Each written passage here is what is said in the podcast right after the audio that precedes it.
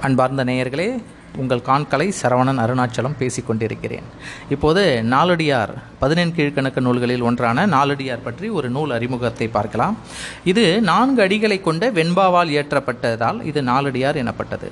இது சமண முனிவர் நானூறு பேரால் பாடப்பட்ட நூல் என்றும் இது திருக்குறளைப் போலவே நாலடியாரும் அறத்துப்பால் பொருட்பால் காமத்துப்பால் என்னும் மூன்று பகுப்பாக உள்ளது. இது சமண மாமுனிவர்கள் இயற்றிய அருளிய இந்த நூலுக்கு உரை எழுதியவர் ஜெயின தத்துவ நூலாசிரியர் ஸ்ரீ புராண செம்மல் பேராசிரியர் ஜே ஸ்ரீ சந்திரன் அவர்கள் ஆவார் இந்த இதில் அறத்துப்பால் அறத்துப்பாலில் பதிமூன்று அதிகாரங்கள் இருக்கிறது.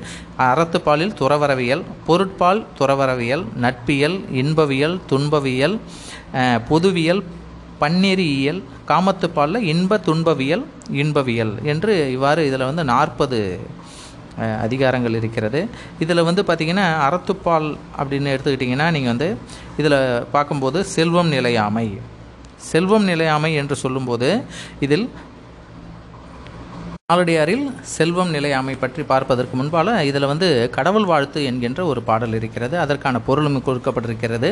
இந்த கடவுள் வாழ்த்து பாடலை இப்போது நாம் பார்க்கலாம்.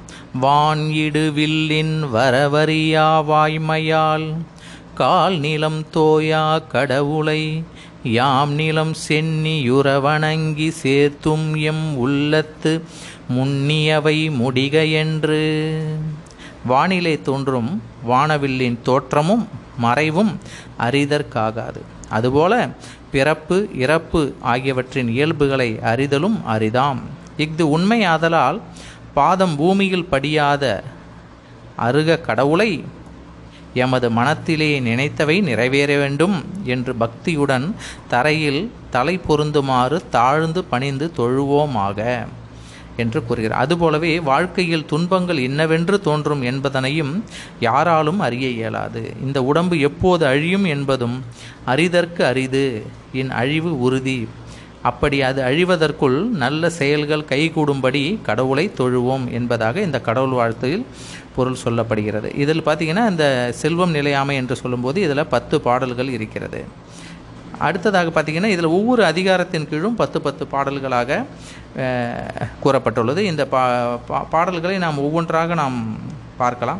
இந்த நாளடியார் பாட புத்தகங்களிலும் இங்கே நமக்கு ஒரு குழந்தைகளுக்கான பாடநூல்களில் ஒவ்வொரு பாடல் இரண்டு பாடல் என மனப்பாட பகுதிக்காக மட்டுமே இது வழங்கப்பட்டு வருகிறது.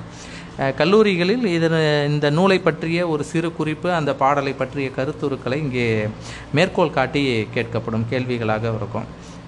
இந்த நூலை நீங்கள் இணையதளம் வழியாக நீங்கள் படித்து பயன்பெறுங்கள். நன்றி. உங்கள் காண்களை சரவணன் அருணாச்சலம் என்னுடன் இணைந்திருங்கள் தோழர்களே.